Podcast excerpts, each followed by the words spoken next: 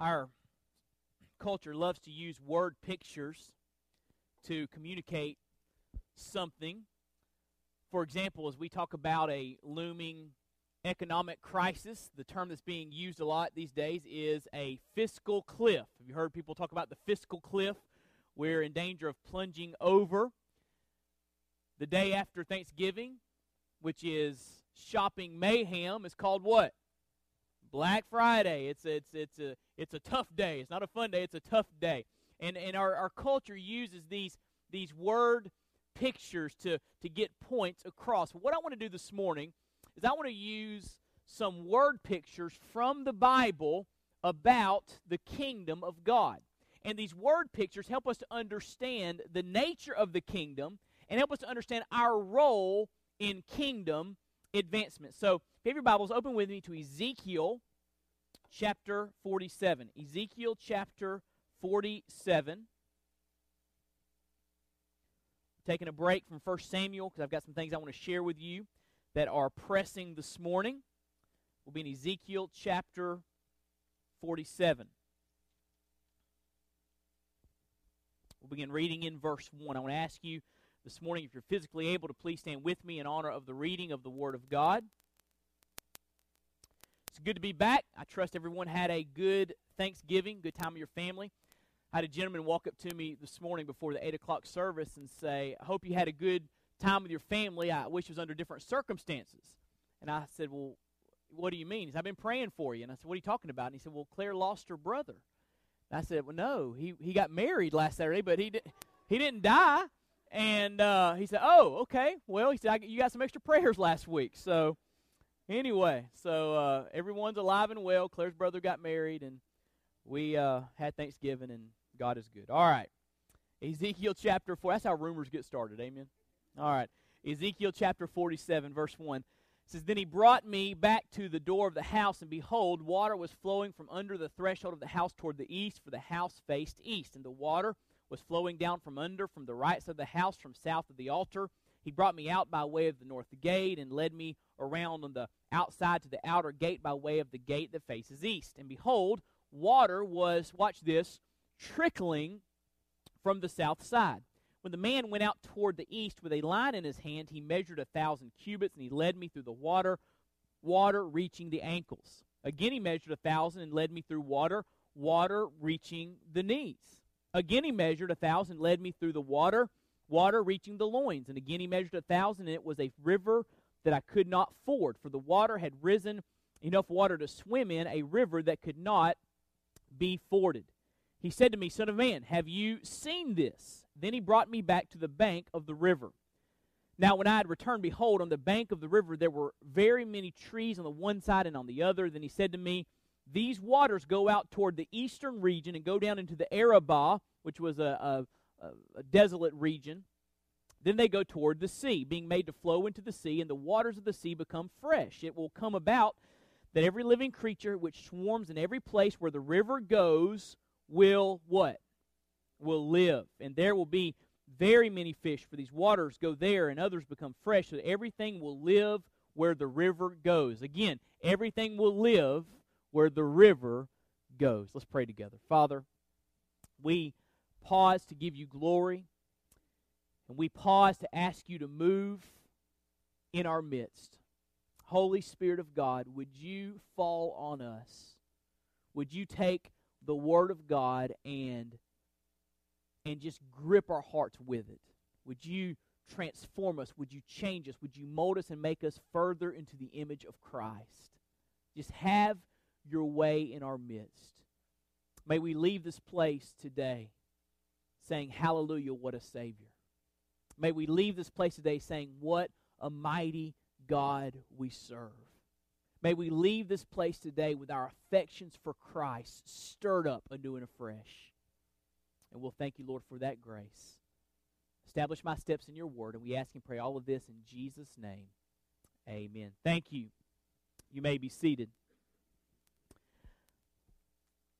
Our, our mission statement, our vision statement is that Longview Point wants to be a church that expands His kingdom, God's kingdom, across the street and around the world. As we preach the gospel, people get saved and Christ begins to rule and reign in their hearts, they become a part of the kingdom. And everyone that gets saved uh, becomes a part of the, the kingdom expanding, the kingdom growing. So we want to be about that kingdom expansion. And there are three word pictures from the Bible about the kingdom that I want to share that are compelling and are life changing if we will understand what these these word pictures convey. The first is that of a mighty river. I, I, know you don't have notes this morning, so just kind of follow along with me. I'm going to go quickly because I got a lot I want to share with you today about the future. But but a mighty river is the first picture I want you to see. Uh, the end of the book of Ezekiel is uh, or centers around Ezekiel being given a vision of a temple. Now Ezekiel was a prophet during uh, the first part of the Babylonian exile. The Babylonians came and conquered the Jews and took them back in three different waves to Babylon as, as their captives, as their servants. And Ezekiel was one of these uh, Jews that was living in exile, and he was preaching to the Jews on behalf of God. And, and much of the book of Ezekiel speaks of God's judgment, but there are some bright spots where, where Ezekiel speaks of a new covenant and God doing a new thing and, and, and, and doing mighty works among his people. And the end of the book deals with this vision of a temple, and there are different interpretations concerning what this temple pictures. Uh, some believe it speaks of a literal temple that will be built for the 1,000 year reign of Christ, the millennial reign of Christ. So they think this is a vision that Ezekiel's given of a future, real, literal temple that will be built. Others think this temple is a metaphor for God's presence among his people in the new covenant age, or the age of the church, the age we're living in right now. That even as we are serving and and, and proclaiming the gospel, God is in the midst of his church, the midst of his people. Still, others think this speaks of God's presence among his people in the new heavens and the new earth. And there are different interpretations there. There's a lot we could say. These are very difficult chapters of the Bible, trying to understand what this, this temple, this vision of the temple is all about.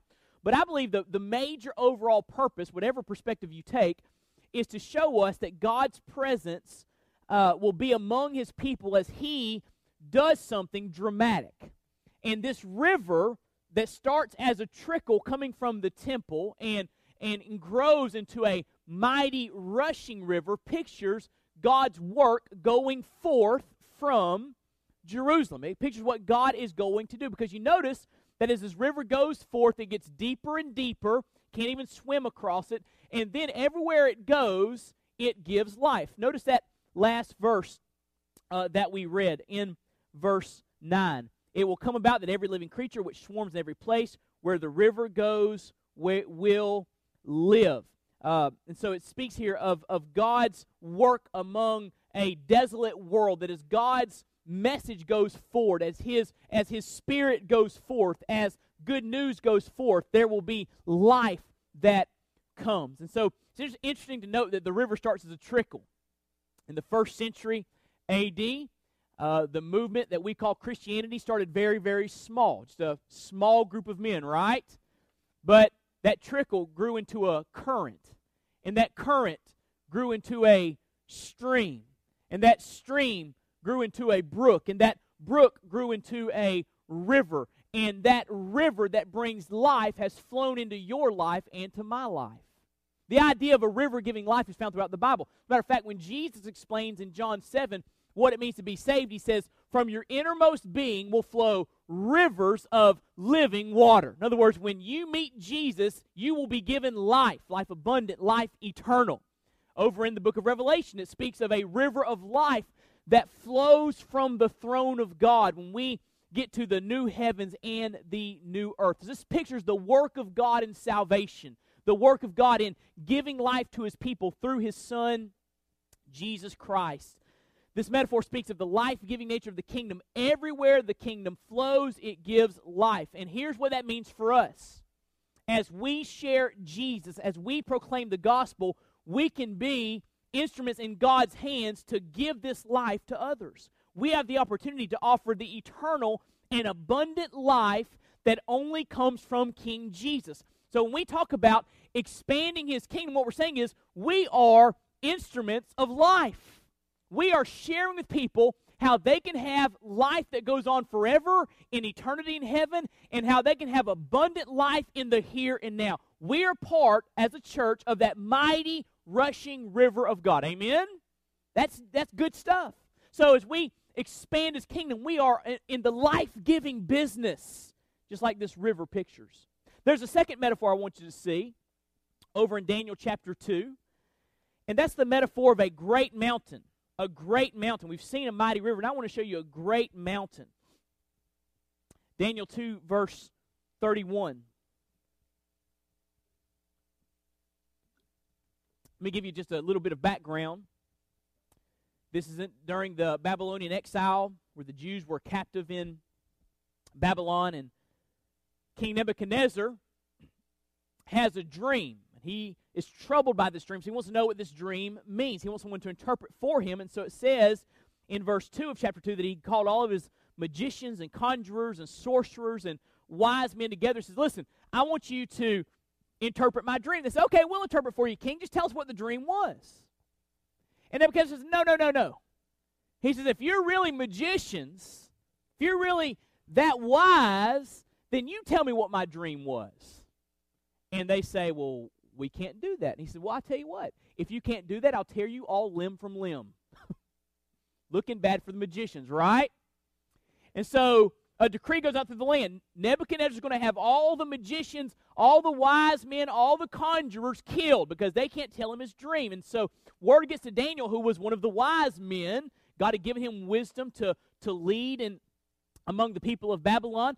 And, and, and he probably was included in this, in this decree of death. And so Daniel says, wait, hold on a second. What's the problem? Why does Nebuchadnezzar want to kill everybody? And he's relayed this story.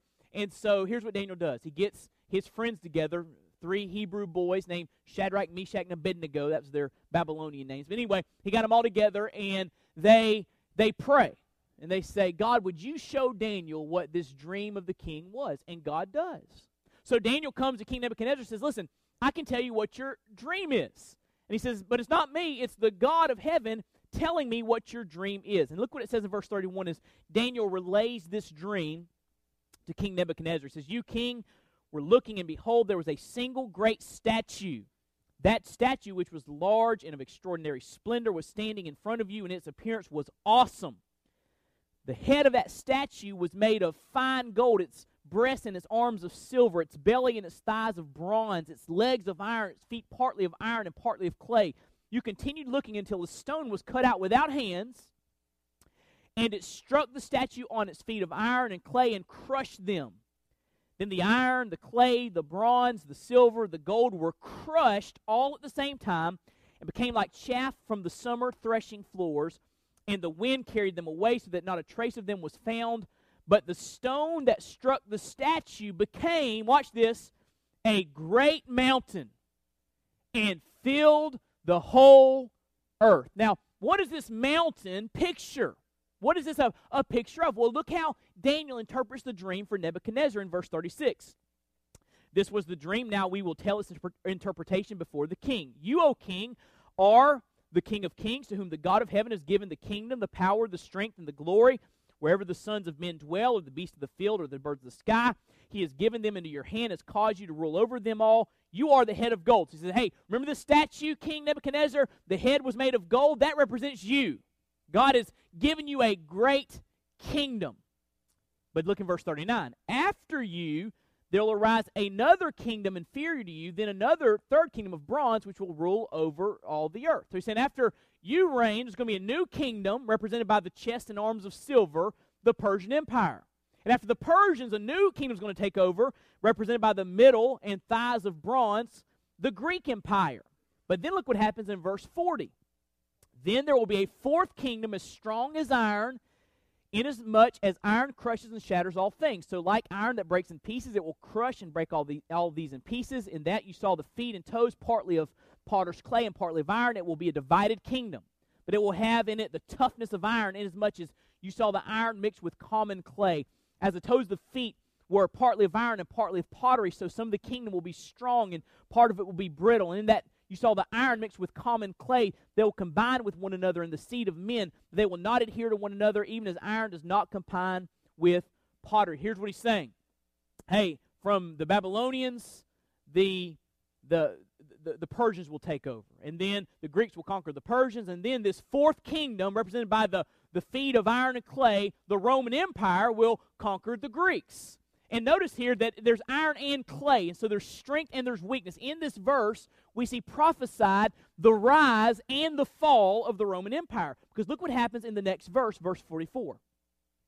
In those days of those kings, the Roman kings, the Roman emperors, the God of heaven will set up a kingdom which will never be destroyed. I like that, don't you?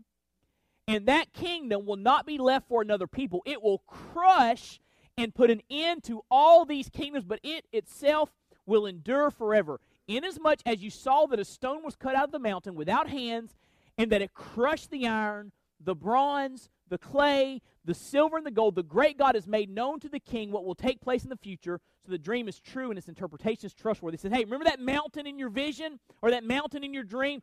That's the, the kingdom God's going to set up, starting in the days of the Roman Empire, starting with the cross when Jesus died to usher in victory. It's going to start in those days, and it will become a great mountain that will crush all other mountains, that will crush the statue, that will crush all other empires. This metaphor of a great mountain speaks of God's sovereignty over all other nations and the ultimate victory of his kingdom. In other words, his kingdom will be the last one standing. And here's what that means for you and for me. When we expand God's kingdom, when we preach the kingdom of Jesus Christ, we are preaching and working for something that is permanent, something that will last forever and ever and ever. All this other stuff, all the other trappings of life will one day just fade away, right?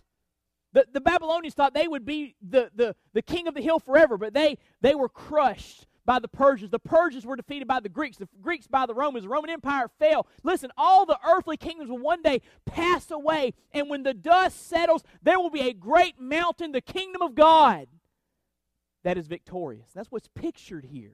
We're working for a permanent, victorious kingdom. By the way, it's good to be on the winning team. Amen? Last night I was cheering for a losing team. It was not much fun. It's good, but we're not talking about football anymore for the rest of the year. It's good to be on a winning team. And as we preach, and expand the kingdom of God, we are part of a permanent, lasting, eternal reality. And that's pretty incredible. There's a third metaphor I want you to see very quickly from Mark chapter 4. Until I didn't preach last week. I'm three different passages of the Bible. Mark chapter 4. Turn to Mark 4 with me, verse 30.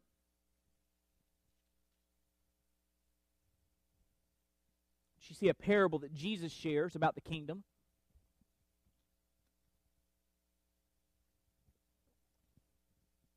Mark 4, verse 30, it says, And he, Jesus, said, How shall we picture the kingdom of God, or by what parable shall we present it?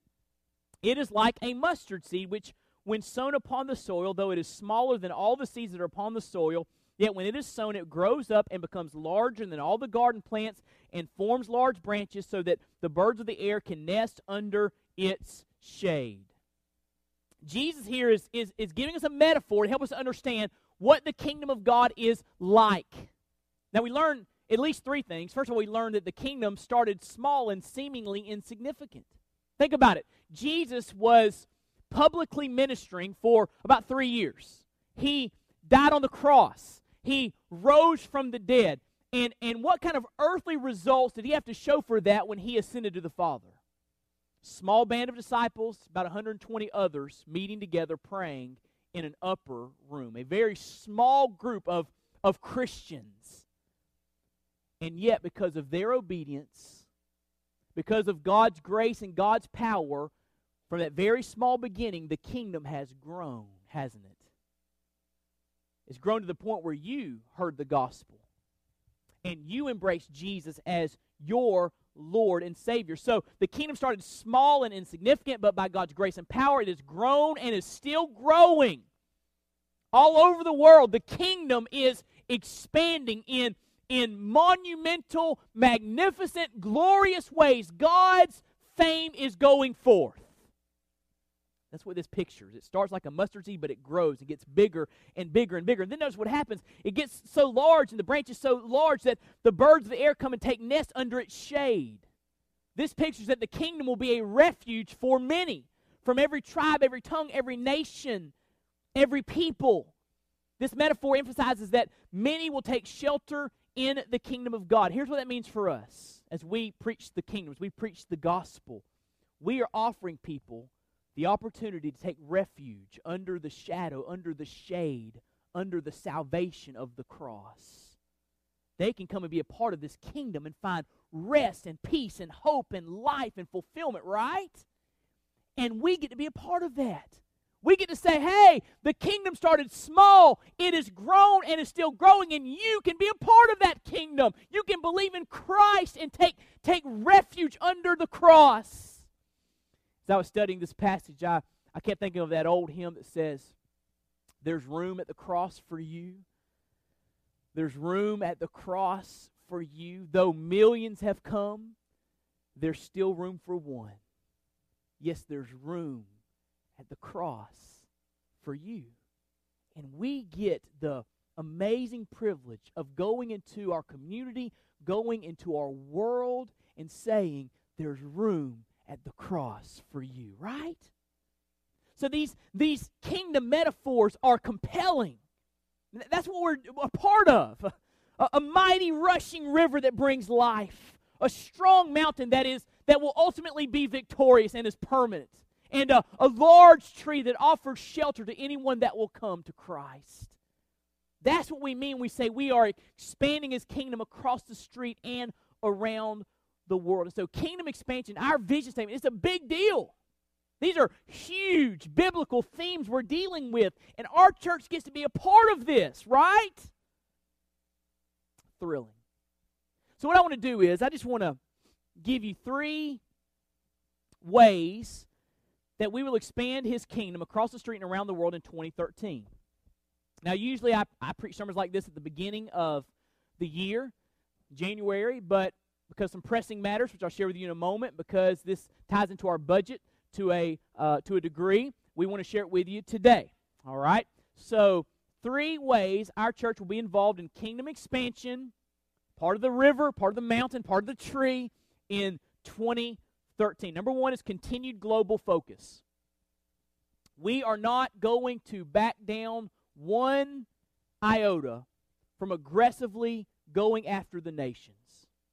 Can I, can I just remind you that there are over 5 billion people that are lost and headed for hell in our world? Over 2 billion of those have never even heard the name of Jesus.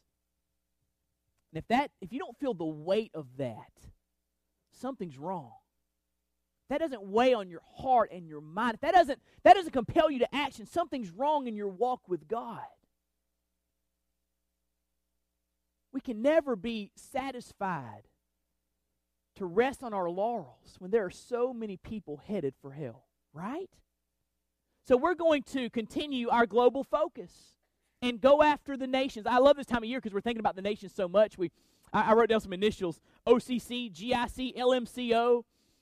OCC's Operation Christmas Child. We just sent off boxes last week, a, a part to be a, a, chance for us to be a part of getting the gospel out to, to children all over the world. Wonderful ministry through Samaritan's Purse. This Wednesday night, our GIC, our Global Impact Conference starts. We will have missionary families here in our facility from all over the world. Incredible opportunity. I mean, it's, it's like a revival to hear what God is doing and to be challenged to be a part of what God is doing. You will not want to miss our Global Impact Conference starting this Wednesday night, 6.30. 6 o'clock, you can come and meet with the missionary families, look at their displays. But you don't want to miss our Global Impact Conference. It is a, a, a milepost moment in the life of our church. LMCO stands for Lottie Moon Christmas Offering. Our goal is a God sized goal, $130,000. Big goal. And, and by God's grace, we're going to get there and, and reach that goal so we can put m- missionaries on the front lines to proclaim the gospel and start churches and to, to push back the darkness to impact lostness. We're going to keep giving. We're going to keep being a part of all those things. We're, and we're going to go as well. I did just a quick little count. In 2013, we will have six mission trips in North America. Six. I've heard people say, well, we go all over the world. Well, America needs Jesus too. Well, amen. It sure does. You got six opportunities to go. Amen? Six opportunities. North America. And we got others going other places in North America as well in 2013. So, we, so we're, we're, we're looking to reach North America with the gospel. Also, we'll have seven, maybe as many as 10 global mission trips. Different places in the world, different continents. I mean, all over the world that you have opportunities to go on. So you, your giving supports that, and your going is important to be the, the, the, the hands and the feet and the voice of Jesus all around this world. We're going we're gonna go aggressively on short term missions. We're going to pray for our missionary partnerships. We're going to pray for unreached people groups. We're going to, we're going to prioritize global missions in even a greater way in 2013. I'm, listen, I'm not content with being a missions minded church. I've heard people say, wait, you're a missions minded church. And I understand what they're saying by that, but here, here, I'm not content with that. I want missions to drive everything that we do. Amen? That's what it's all about. That, listen, that's why we're still here. I mean, it, it, it, we're here to be on mission with God. I mean, He could have saved us and taken us directly to heaven, right? But He left us here for a reason so that we could proclaim the gospel. So we're going to, to prioritize global missions in even a greater way in 2013. Secondly, we're going to expand His kingdom through aggressive church planting. Aggressive church planting. Financially, we will support East Point Church, the church we started this year over in Lewisburg. We'll support Gregory Williams and his wife Sharina. They Gregory's going through our intern program and, and working on uh, planning a church in 2013. We'll support them and, and, and not only financially, but, but send teams to help them as they begin that work of starting a brand new church. We'll look to bring on another intern in 2013 to start the process again to plant another church, hopefully, Lord willing, in 2014.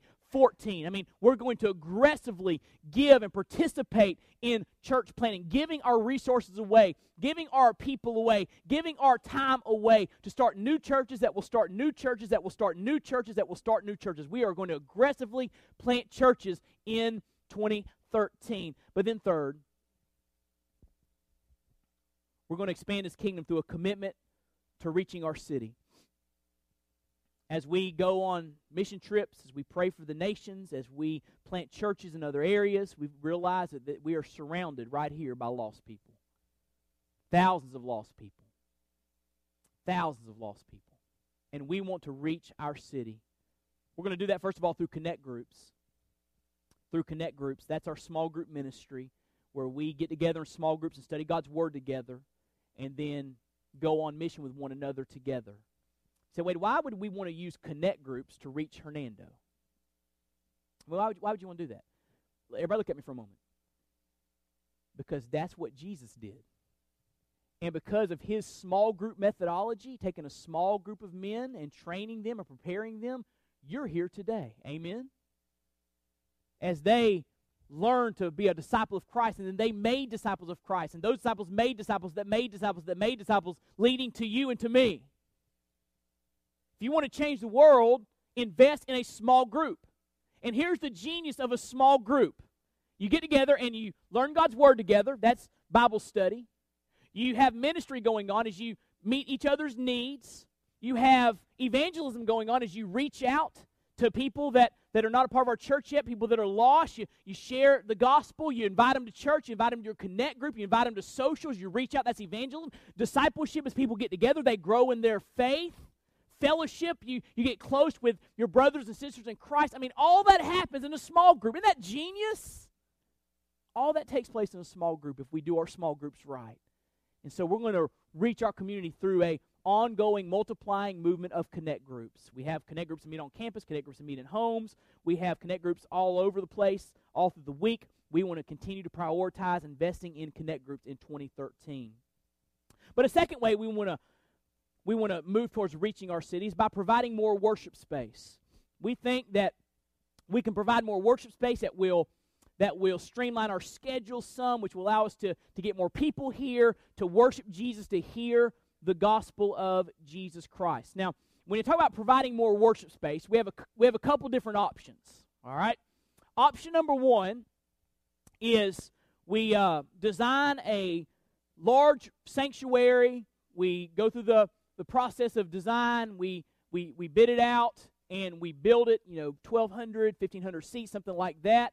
And uh, we're looking at once you get the accompanying parking and lobby and restrooms and hallways, and then once you get all that, you're looking at eh, $3 million, conservative estimate. So we could just say, let's borrow $3 million and let's get the building, right? Uh, that's not an option. The reason that's not an option is because we're already one point, we have 1.8 uh, million dollars of debt, and we're not going to add to that another three million dollars because we would become a slave to that debt. And the biblical principle is you don't become a slave to debt. All right, so we, that's just not an option. We're looking at years down the road to be able to pay off existing debt and to be able to to to, to build a building like that. All right, so so in terms of immediate option, that, that's not an immediate option. That's not going to happen in, in 2013.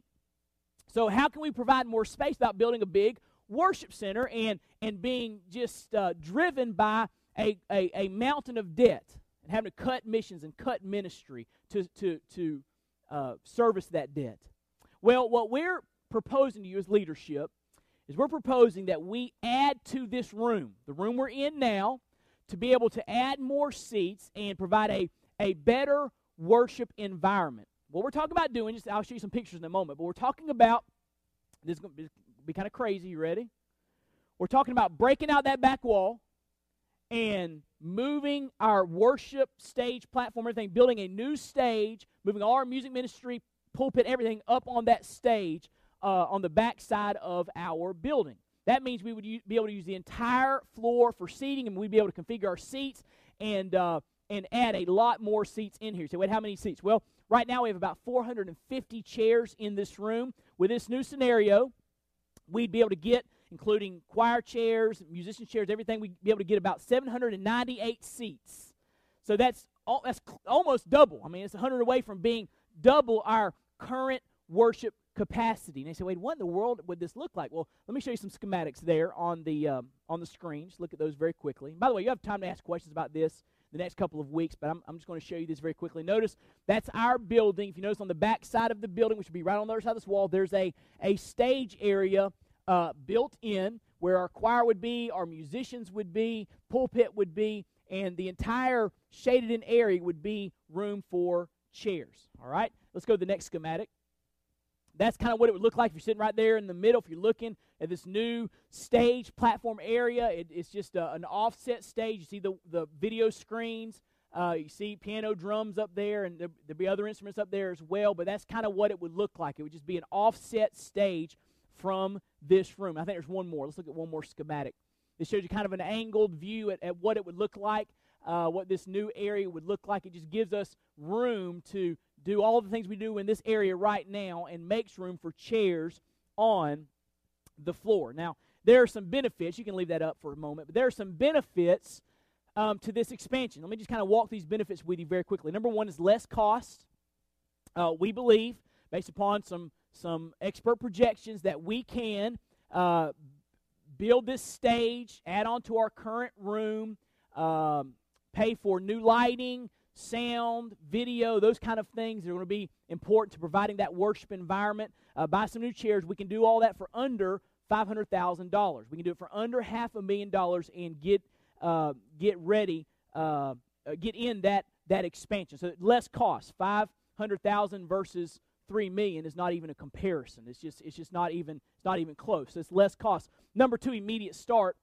If we're looking at building a big worship center, we're years away. With this scenario, we would be able to start immediately. Once the church votes on December 9th to, to, to move forward in this scenario, we would start immediately to, uh, to, to begin to build this and get in it hopefully by the middle part of 2013 and provide that extra seating, which leads to the third benefit more seats. We go from 450 to 798. That's significant. Uh, a lot more seats in this room, which leads to the next benefit, which is less services. We would be able to go, we think, from four services to two services and get everybody back together. I've heard from our church family said, "Wait, I don't see I don't see certain people anymore, and I miss seeing so and so, and I feel like we're all going different directions and feel kind of fragmented." Well, this scenario will get us all back together in two services, uh, uh, worshiping together, robust, exciting times we get together to worship King Jesus. So less services. You say, "Wait, that's not a big deal." Well, you try preaching four times every Sunday then tell me it's not a big deal. Amen?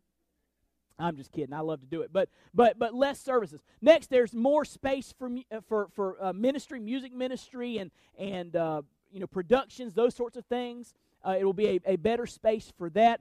Uh, it'll be a better worship environment. What we would have to do is we'd have to we'd have to cut out this walking track and uh, part of this wall, so we'd lose the two basketball goals on this side. And so when you're worshiping, you won't be looking at basketball goals in your periphery, all right? You, you're looking at a, a, a stage, a platform, screens, lights. It'll, it'll just look more like a worship center. We've talked about other things we can do. We can, we can get some carpet rollers, roll carpet down the aisles, and it'll just feel more like a worship center which is not a not a game breaker. It's not a huge deal, but it, it's a good thing that it'll feel more like a worship center, a better worship environment. We'll be able to do some things with lighting we've not been able to do before, and things with video we've not been able to do before, and it will be a, a great environment for worship. Next is usable future space. If we ever build a big worship center down the line, then uh, this becomes a stage for dinner theaters, youth worship, whatever, whatever we need. It's not like it's going to be wasted space. It will be used much in the future. Uh, here's another one. It'll be easier for us to break down the entire gym floor. Now, for us to break down the entire gym floor to use it for fall festival or open gym week or whatever, we have to break down all the chairs. That's not a big deal if you have enough help. But we have to break down all this stuff up here. We have to fold up eh, pieces of this stage and move the the wooden risers and move the piano and the drum set and it's, it's a big deal. That's why we hardly ever do it. Just be honest with you. We hardly ever break down the entire gym, okay? With this scenario, all you have on the gym floor is chairs. So if you have enough help, you just break down the chairs and you have the floor ready to use as a gym, uh, whatever you need it for. One, one thing that's important, I want you to hear my heart on this, is we wanted to maintain the functionality of this room. This is a family life center. We didn't want to lose the gym. Matter of fact, one of the scenarios we looked at at the beginning was maybe doing some things on that back uh, part of the, the, um, the walking track and maybe bringing it out some and like a balcony type area. But we felt like we would would possibly lose the functionality of the gym. We did not want to do that. All right, so it will still be a gym. These two goals will be gone. These two over here, the main ones will be up. The two on the back wall will still be up. It will still have that functionality. It'll be easier to break down the entire gym floor. Here's another advantage, and this comes from a woman's perspective. I was sharing this with our staff, and uh, Patty, our preschool director, she said, "You know what? said it'll be better space for weddings." That never even crossed my mind. But she's right. For some reason, many folks don't like basketball goals in their pictures, all right? And I understand that, all right? This will be a better setting if you want to take wedding pictures it'll be a you know a, a, a better looking worship background that kind of thing and so uh, if you got wedding plans in the future then you know this would work out good for you just throwing that in there just for the ladies all right Again, never would have thought of that if it wasn't for Patty. But anyway, uh, th- so there are many benefits of this expansion. Now, here are the disadvantages. We lose two basketball goals, but we don't ever use them anyway, honestly. We just ne- we never use them. Secondly, oh, we lose the walking track on this side. We'd have to cap it off and cut out the walking track against this wall, so we lose the, the full circuit of a walking track. But here's what we've discovered We've discovered people that actually come and walk up here that they're walking on the floor anyway. They say this gym floor is a better surface than walking up on the track. And so, with this new scenario, everything's cleared off. It'll be a better uh, place to walk around. So, if people really want to come walk up here, they can walk around the gym floor and have a clear space for walking. So, we're not really losing much there. So, uh, just sharing with you what some possible disadvantages might be. Now, let me give you kind of the game plan here. I'm going to close down. I'm going quick, I know. Let me kind of give you a game plan how this is all going to play out, and then we'll close down. First of all, I know that I've given you more questions than answers today. You probably have some questions about all this. There will be a Q&A session today at 4 o'clock and on December 2nd. So you have two weeks to come and ask questions about this and about the budget in general. And we would love for you to come and ask those questions, and uh, we can discuss this in greater detail. There's a lot more I could say, but I don't have time to say it this morning. But, but you have uh, opportunity to come and ask questions. We will vote on the budget and the expansion on December 9th. Okay, that's Sunday, December 9th, so that's when we'll vote. Next, we will begin ASAP. We'll secure the money for the for the project once the church votes. We'll get the money together, uh, uh, aggressively go after the best interest rate and all of that, uh, added into our current uh, indebtedness. We're about 1.85 uh, will be right at 1.8 by the end of, of next year. And so when you add that 500,000, uh, that gets us over $2 million. And so uh, we, we'll, we'll add that into one big bundle, if you will, and we will begin to make payments on that once this expansion is complete. So we'll secure the money so we can start immediately, and then we will begin ASAP as soon as possible. Now, here's the next part of our game plan. We're going to meet our Lottie Moon goal of $130,000. Amen? Everybody look at me for a moment. I want you to hear what I'm about to say. This is very, very important. If I had to choose between us expanding this room and, and adding a stage, some lights, sound, that kind of stuff, if I had to choose that or meeting our Lottie Moon goal, I would choose meet our Lottie Moon goal. Our number one priority this month is to meet our Lottie Moon goal, to pray that God would let us get to $130,000 so we can be a part of getting the gospel out. So just want to make you aware of that. That's part of our game plan. We're not, we're not factoring that out as we move forward. But here's the, the last piece of this puzzle. In January, we will begin an aggressive debt retirement campaign. I do not like debt. All right? We want to control our debt, we want to pay off our debt. And in January, we will begin an aggressive debt retirement campaign while we build. So, concurrent with us getting the building ready, um, and we think we'll be able to start pretty quickly. Uh, they can do most of it on the other side of the wall. Kind of the last step will be breaking the wall out. Maybe that Sunday, you know, we'll give Joey a sledgehammer or something and let him let him break through. But but but we can do most of it outside, and then last last stage will be break out the wall and, and tie everything together. But while we're building, while we're getting that in place, hopefully by the end of the summer 2013, we will be aggressively attacking our debt. We'll roll that out for you in January and challenge you in different ways. We're going to challenge you to give regularly, consistently, over and above your normal giving to the church towards debt retirement. So, I want you to be aware of that. Now, here's, here's my goal. All right? My goal is this. My goal is to pay off this project during 2013. So we'll we'll borrow the money so we can get started immediately, but we'll pay it off um, during the calendar year so that we don't have to pay extra interest. That make sense? All right, that, that's my goal. It's a big goal. Be $500,000, pay it off. But here, here, if we pay $500,000 against debt retirement, and maybe even a little bit more, Think about this possibility. Listen to me carefully. By the first quarter of 2014, we would have less debt and almost double the worship space. Now, think about that. If we build this expansion and really get serious about debt retirement, everybody gets in it together, we all give together, by the first quarter of 2014, we could be in less debt than we are now and have double the worship space, which hopefully will help us to grow, which will snowball so we can pay off the, the remaining debt that we have. That makes sense? So we're trying to be very conscious about controlling our debt and being wise about that and uh, being good stewards of what God has given us. And so that's kind of the game plan. That's what's going to happen. If you have any questions, we want you to be uh, here tonight, next week, to come and ask questions and share what's on your heart as we move forward with this scenario. Now, here's what I want to say is, as I close down this time. And I know it can be tedious talking about budgets and interest rates and you know strategies and, and all that stuff. I, I know that can be tedious, but listen, step back and think about the bigger picture.